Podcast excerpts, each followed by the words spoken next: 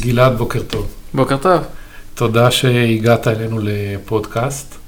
אה, אנחנו היום מדברים על מחקר שפרסמת ממש לאחרונה במסגרת אה, מרכז טאוב, אה, שהכותרת שלו זה באיזה מידה מדינת הסטארט-אפ יכולה לגדול.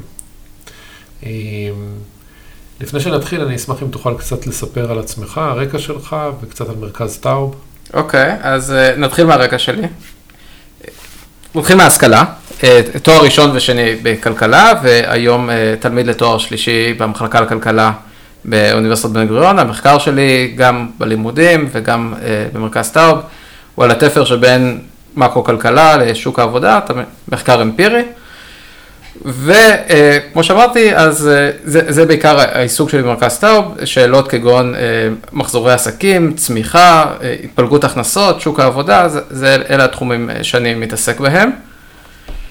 לגבי מרכז טאוב, מרכז טאוב הוא מרכז, הוא מכון מחקר עצמאי, קיים יותר מ-30 שנה, יושבים בירושלים, עוסקים בחמישה תחומים מרכזיים, שזה חינוך, בריאות, רווחה, שוק העבודה ומקרו-כלכלה, כאשר שוק העבודה ומקרו-כלכלה זה, אלה התחומים שאני עוסק בהם. שאנחנו, הכותרת של ה... של ה... למעשה של המחקר שלך, היא כשאתה מדבר על האם, האם מדינת הסטארט-אפ יכולה לגדול, mm-hmm. אז אתה מדבר למעשה על פוטנציאל של אה, שוק העבודה. זאת אומרת, של אנשים לעבור בשוק העבודה ולהשתלב ב, בעולם מה שנקרא Start-Up Nation. אז קודם כל תספר לנו מה, מה המחקר, מה הרקע שלו, איך, איך בדקתם, איך, אה, מה ניסיתם למצוא. אז... Uh... ברקע של המחקר בעצם הוא... הגענו לשאלה הזאת בעקבות דיון ציבורי, שלא כל כך ציבורי, אבל דיון שמתקיים במשרדי הממשלה כבר uh, תקופה די ארוכה, איך להעלות את uh, רמת החיים במשק, איך להעלות את פריון העבודה, איך להגדיל את השכר, ויש שתי גישות uh, שקיימות, ב... שקיימות במשרדי הממשלה, יש גישה אחת שאומרת, אנחנו יודעים שבהייטק אנחנו טובים, המשכורות גבוהות, הפריון גבוה, ננסה להגדיל את רמת החיים, ננסה להגדיל את התעסוקה בתחום הזה, בתחום ההייטק. אם נצליח לעשות את זה בהיקף מספיק נרחב, אולי זה כבר ידחוף אחריו את שאר המשק. יש גישה אחרת שאומרת, אנחנו יודעים שהפריון גבוה בהייטק, אבל הפריון הוא מאוד נמוך בשאר המשק. אולי כדאי להסתכל על שאר שוק העבודה, לראות מה לא עובד שם, למה, למה הפריון שם כל כך נמוך. אולי אם נתמקד בתחומים האחרים, זה כבר יניב אה, תוצאות יותר טובות. ועל הרקע הזה אנחנו החלטנו בעצם אה, לבדוק בכלל מה הפוטנציאל, עד כמה באמת אה, אפשרי, עד כמה זאת שאיפה שהיא בכלל ריאלית להרחיב את התעסוקה בהייטק. אז קודם כל בוא נבהיר מה זה פריון לראייתך. אה, אוקיי, זה פריון עבודה, הגדרה טכנית, כן, הגדרה טכנית של פריון עבודה זה ניקח את התוצר או את התוצר במגזר העסקי, שזה סך אה, ערך השירותים והמוצרים שיוצרו במשק בשנה נתונה, נחלק את זה במספר העובדים או במספר שעות העבודה, נקבל את הפריון לשעת עבודה. וזה אולי נשמע קצת טכני, אבל האמת שפריון העבודה הוא מתואם באופן מושלם לשכר. וכשפריון העבודה עולה, אז רואים גם שאחר כך השכר עולה, ושבמדינות שבהן פריון העבודה נמוך, גם השכר נמוך, רמת החיים נמוכה, אז בעצם כשאנחנו רואים פריון עבודה, מה שאנחנו בעצם מתכוונים, בסופו של דבר זה, זה הכנסה של העובד, זה רמת החיים. זאת אומרת, פריון מתייחס רק לאנשים שעובדים. נכון, נכון. זו, זו... אין פריון של משק, אלא פריון של. אה, אנשים שעובדים, או כל אלה שלא עובדים הם לא חלק מה... נכון, נכון, וזאת הבחנה שהיא מאוד חשובה, כי הרי כשאנחנו מסתכלים למשל על התוצר לנפש, ניקח את סך התוצר במשק, נחלק את זה במספר האנשים, אז יש לנו פה קבוצה של אנשים ש, שבעצם אפשר להגיד, התוצאה הזאת בעצם, אם אנחנו משווים את זה לחו"ל, התוצאה משתנה בין, אה, בעקבות אה, הבדלים בשיעור ההשתתפות או בשיעור התעסוקה. בעצם בפריון עבודה אנחנו מנטרלים בצורה מסוימת את, ה, אה, אה, את ההבדלים האלה, אנחנו מסתכלים רק על האוכלוסייה שעובדת, כן, זה, זאת נקודה חשובה. אז אם זה צמוד לשכר, אז האם זה, זאת אומרת, אתה אומר שהנתונים בקורולציה גבוהה, זה אומר אולי שהשכר נמוך מדי. השכר נמוך, התוצאה היא שהשכר נמוך. כן, התוצאה היא שהפריון נמוך, אז רואים שגם השכר נמוך. כשהפריון גדל בקצב איטי, אז גם השכר גדל בקצב איטי. כמובן שלא הדברים... או שאולי מנצלים את העובדים. אז... זה משהו שצריך אה, אולי לבדוק אותו. כן, אז לאורך מחזור העסקים, כן, כן רואים הבדלים בין קצב הגידול של השכר וקצב הגידול של הפריון לעובד, לאורך הרבה מאוד זמן, שני המדדים האלה עולים, עולים בקצב, בקצב דומה. Mm-hmm. וקשה להגדיל, זאת אומרת, יהיה קשה להעלות את רמת את השכר במשק ללא עלייה, ללא עלייה בפריון. הפריון בעצם מסתכל על שני החלקים, מסתכל גם על הצד של, ה, של העובד, גם על השכר וגם על הצד של ההון. אז בעצם אם יש מצב שבו הפריון, שהפריון עולה והשכר לא, ויש תקופות, יש כמה שנים שהדבר הזה קורה, אז בעצם כן, יש עלייה בעצם אה, בתמורה להון אצל העובדים. יש תקופות שזה קורה ויש גם ויכוח מאוד ער ב-20 שנים האחרונות, האם החלק של, העובדים, החלק של העובדים בתוצר ירד. אבל כל זה, זה דיון, זה דיון, זה דיון נפרד. בשורה התחתונה, כש, אם אנחנו רוצים להעלות את רמת החיים במשק, זה פשוט אה, חייב לבוא דרך עלייה, עלייה בפריון, דרך עלייה בתפוקה של העובדים, אה, אין דרך אחרת. אז, לפ... אז קודם כל, השאלה שאתה מנסה להבין, אם אפשר לשפר ואפשר להעלות. אבל לפני זה, אולי, אין, אולי מצבנו טוב. מצבנו לא טוב. אוקיי, אה, זה, זה משהו שצריך כן, לא, למה הוא לא טוב? כל מי, ש, כל מי שנוסע לחו"ל רואה את זה מיד, בעצם אנחנו גם, גם מרגישים את זה, אנחנו רואים שרמת החיים בארץ היא לא, לא מאוד גבוהה ביחס למדינות מפותחות אחרות. התוצר לנפש, או יותר נכון, תסתכל על פריון העבודה, פריון העבודה בישראל הוא בסביבות ה-75% מזה של אה, מדינות ה-OECD, ואם אנחנו מסתכלים על רק המדינות שהיינו יותר, המדינות העשירות יותר, מדינות ה-G7, אז שם זה בערך 64 אה, אחוזים. הפריון העבודה בישראל הוא נמוך, זה לא תופעה חדשה, זה הרבה מאוד שנים, אנחנו רואים שהפריון לא מצליח להדביק את ה... אה, את, את, את הפריון של המדינות העשירות יותר, רואים את זה בערך מאמצע שנות ה-70, זו תופעה שהיא, שהיא ארוכת טווח, אה, שעולה מאוד, עלתה מאוד למודעות של קובעי המדיניות בשנים האחרונות, וזה אתגר שמנסים להתמודד איתו. אוקיי, okay, אז קובעי המדיניות חשבו שאם ישלבו עובדים יותר ויותר ב... תעשיות ההייטק, אז זה הדרך להעלות את הפריון. כן, ויש... זה מה, ש... זה מה שאתם בודקים, אם, כן. זה, אם זה תוכנית אופרטיבית. כן, ו... ויש גם הרבה, הרבה היגיון מאחורי זה, הרי אנחנו יודעים שבהייטק בעצם, בעצם אנחנו טובים, אה, ושזה כנראה יתרון, יחסי שלנו. אה, ויש באמת הרבה היגיון מאחורי הגישה הזאת, ננסה להגדיל כמה שיותר את התעסוקה בהייטק, אולי זה יצליח גם להשפיע על תחומים אחרים. אוקיי, אז איך בדקתם את זה? אז מה שעשינו, התבססנו על סקר של, אה, של ה-OECD שנערך אה, בשנתיים האחרונות, נקרא סקר אה, זה סקר מיומנויות מבוגרים. הוא נערך עבור האוכלוסייה הבוגרת בישראל, מגיל 16 עד 65, שהוא בעצם מעין, אולי אפשר להגיד, מעין מבחן פסיכומטרי, בודק את ה... סוג של, מנסה, מנסה לעמוד את היכולות של העובדים להשתלב בשוק עבודה מודרני. יש בו חלק אה, מילולי, חלק כמותי ועוד חלק שאנחנו לא התייחסנו אליו, שבודק יכולת להתמודד בסביבה דיגיטלית. בעצם אה, זה מבחן שנערך, מבחן דומה נערך בכל מדינה, או כמעט כל מדינה ב-OECD, מה שמאפשר לנו אה, בעצם להשוות את עצמנו ל-OECD. זה, כחוקר אני יכול להגיד שזה אחד ממאגרי הנתונים, מאגרי המידע הטובים ביותר ש... אה, שהתאפשרו לנו להגיע אליהם בשנים האחרונות. עושים להם שאלונים, זה פגישה? מה... כן, לא, זאת, זאת, זאת, זה שאלון, מגיע סוקר מהלמ"ס. זאת אומרת, זה פגישה פיזית. פגישה פיזית, אה, יש בסביבות ה... כמה אלפי, אה, כמה אלפי נדגמים שעולים בסקר הזה, ובאמת הייחודיות של הסקר זה שהסקר דומה בכל מדינה, נערך באופן זה בכל, בכל, מדינה, בכל מדינה אחרת. ומה שמעניין זה שאנחנו מגלים, בעצם הסקר הזה מלא, מגלה לנו את אחת מה... מגלה לנו תשובה לאחת השאלות הגדולות שהיו פה, זה למה פריון העבודה בישראל נמוך? הרי שיעור ההשכלה פה הוא מאוד מאוד גבוה. וכשחושבים על זה, זה איזשהו קצת פרדוקס, בדרך כלל כשאנחנו רואים מדינות עם שיעור השכלה גבוה, בדרך כלל הפריון גבוה. מה שאנחנו מגלים בסקר זה שאומנם שיעור ההשכלה פה מאוד גבוה, אבל, תוצא, אבל לפי, הסק, לפי התוצאות של, ה, של פיאק, אנחנו מגלים שבעצם יש לנו כשלים מאוד גדולים בהון אנושי, אנחנו לא כל כך מצליחים לענות על, ה, על השאלות בסקר. אז אולי שיעור ההשכלה גבוה, אבל כנראה שהמיומנות בישראל היא נמוכה, ההון האנושי פה יותר נמוך ממה שחשבנו, ואנחנו מגלים את זה גם בתוך ענפי המשק. זאת אומרת, אנחנו רואים שבענפים שבהם פריון העבודה נמוך ביחס לחו"ל, אנחנו מגלים גם שהתוצאות של הפיאק, התוצאות של ההון האנושי, הם גם נמוכים ביחס לחו"ל. זאת אומרת, יותר מדי דברים מסתדרים פה בפאזל ברגע, כשאנחנו, ברגע שמסתכלים על, ה, על הסקר הזה.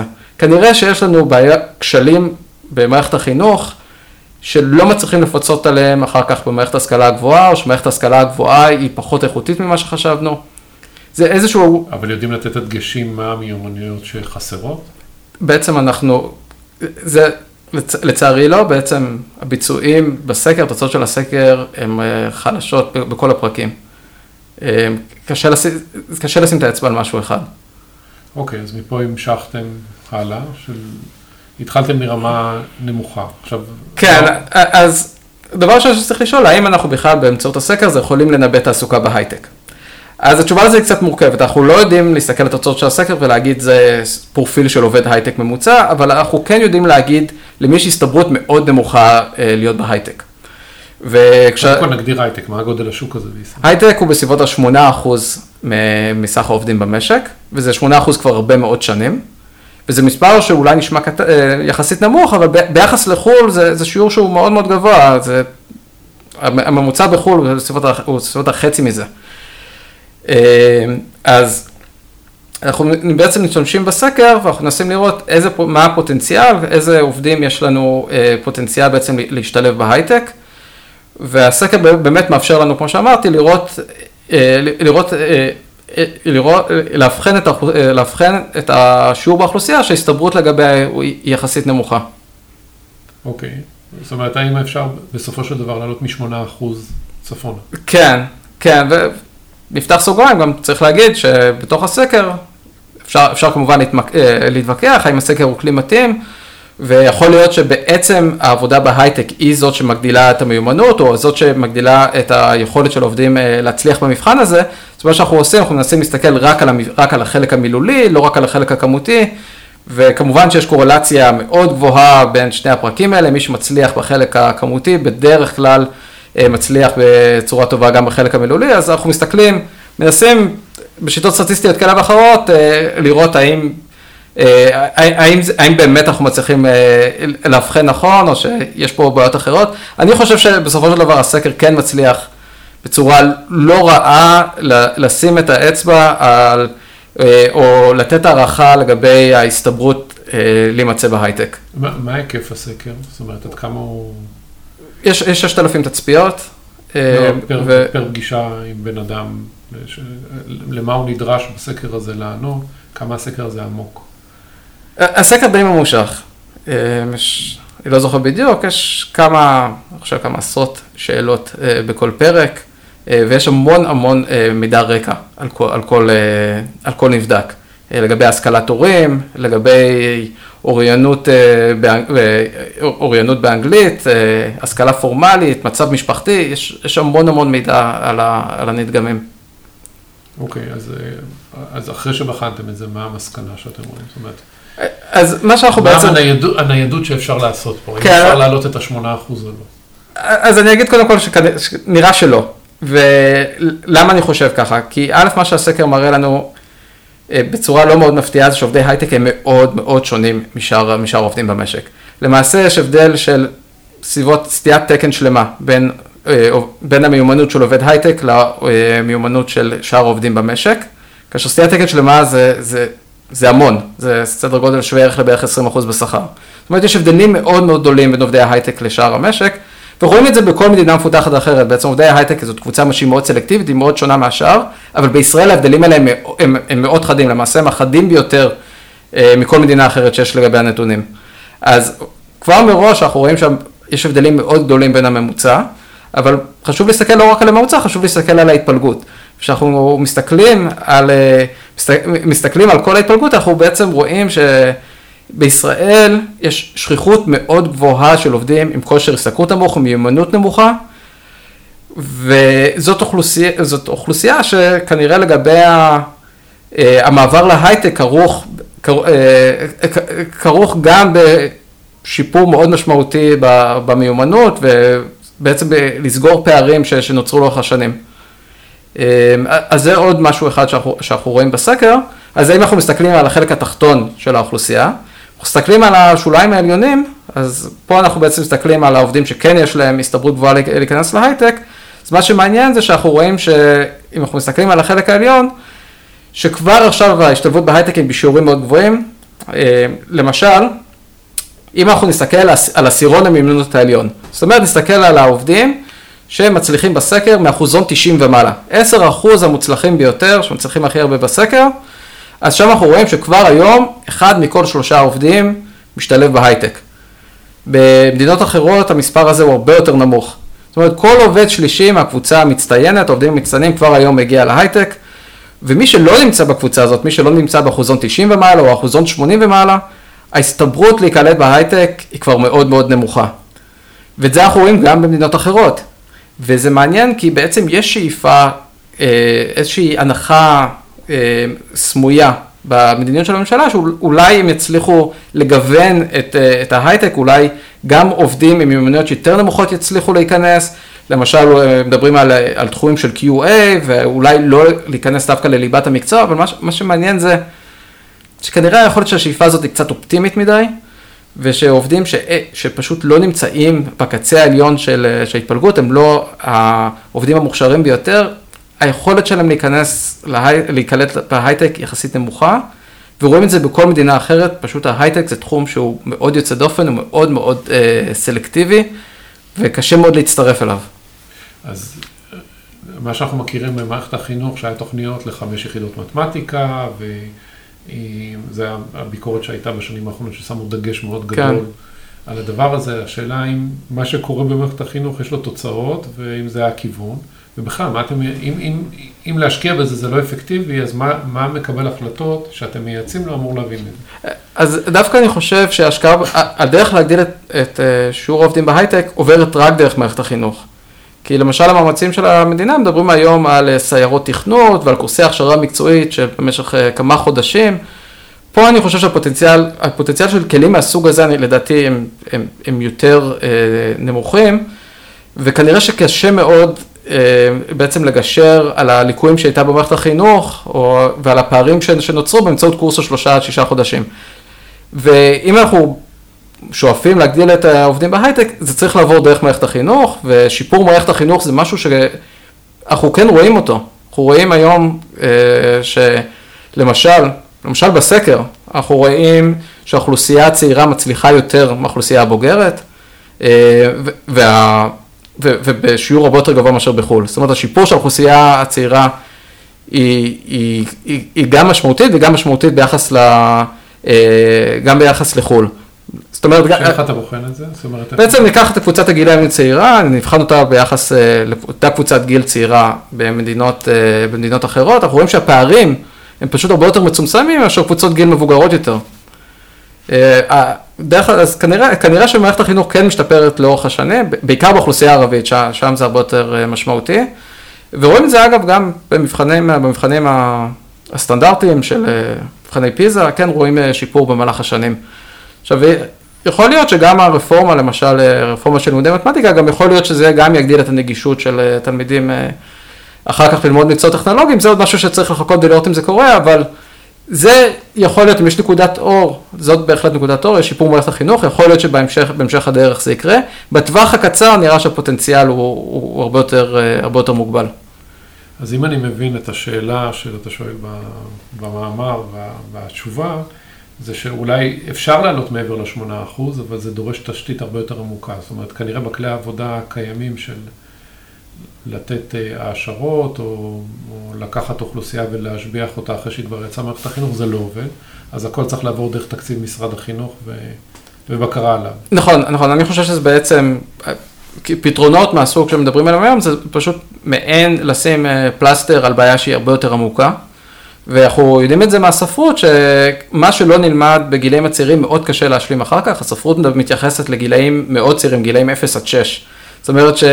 הפתרון פה מאוד ארוך טווח, צריך לשפר את השלבים המוקדמים, לתת דגש על השלבים המוקדמים של מערכת החינוך, ויכול להיות שבהמשך הדרך הפוטנציאל לעלייה אה, בשיעור עובדים בהייטק הוא, הוא, הוא יגדל בהמשך, אבל יש פה עוד שאלה, האם, האם זה מצב רצוי, והאם זה בכלל פתרון שהמדינה צריכה לשאוף אליו, והאם זה המטרה שהמדינה צריכה להציב, להגדיל את שיעור העובדים בהייטק, אולי יותר נכון ש, ש, ש, להסתכל על זה כתור אמצעי, אולי זה אמצעי לעליית רמת החיים, לצמצום פערים, אולי לא צריך להציב את זה כמטרה בפני עצמה. והאם זה האמצעי הנכון להשתמש בו. ולגבי זה אני מאוד בספק, יכול להיות שזה לא הדרך האופטימלית ביותר להגיע ליעדים האלו. ואתה יודע כמה תקציבים הולכים על ה... זאת אומרת, קבלת החלטות פה היא במונחי כסף בסופו של דבר, כמה כסף הולך ל... למטרה הזאת, אתם יודעים את זה? אז לפני שנה יצאה החלטת ממשלה, יצאה בעצם תוכנית ממשלתית להגדיל את מספר עובדים בהייטק, ושבתוכנית הזאת יוקצו כמעט מיליארד שקל. והיעדים של התוכנית היא להוסיף מעבר לשיעור הגידול הטבעי, להוסיף כמה אלפי עובדים נוספים להייטק.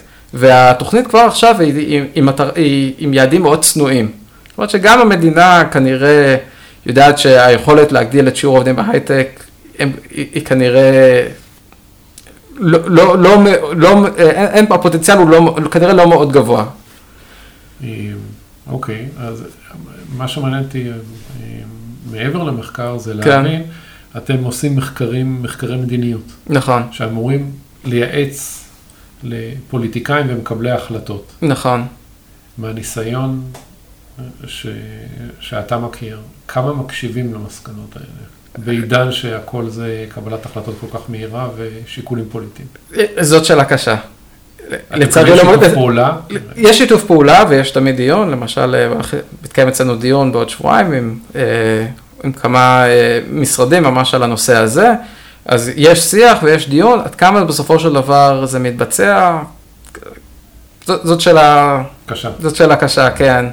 אה, לא מספיק, זה אפשר להגיד. תראו, יש גם בעיה אחרת ש... המערכת התמריצים של קובעי המדיניות הם, הם, הם, הם אחרים. למשל, להסתכל על אה, פתרונות של טווח, מעדיפים להסתכל על פתרונות של טווח קצר ולא על טווח ארוך. ולמשל בתחום ההייטק, אז זה, זה נושא שהוא, אפשר להגיד אפילו נושא שהוא, שהוא קצת סקסי, הרבה יותר קל להשקיע בזה, והציבור הרבה יותר מבין את זה, מאשר להשקיע ב, ב, בפתרונות שהם קצת יותר מורכבים. למשל, הכשרה מקצועית להייטק נשמע הרבה יותר אה, אטרקטיבי מאשר מתן אה, הכשרות מקצועיות לתעשייה, שנמצא, שזה אולי יכול להיות אולי אפקטיבי יותר, אבל זה נשמע קצת אנכרוניסטי ומיושן, ו- ואולי אה, אולי, אולי איזשהו, איזשהו, איזשהו פתרון שהוא פתרון, פתרון ביניים לרמת חיים אולי יחסית נמוכה, זה, הייטק נשמע הרבה יותר מבטיח. יש פנטזיה. כן. טוב, גילה, תודה רבה שבאת. תודה לכם. שיהיה לך והמון בהצלחה בהמשך. תודה.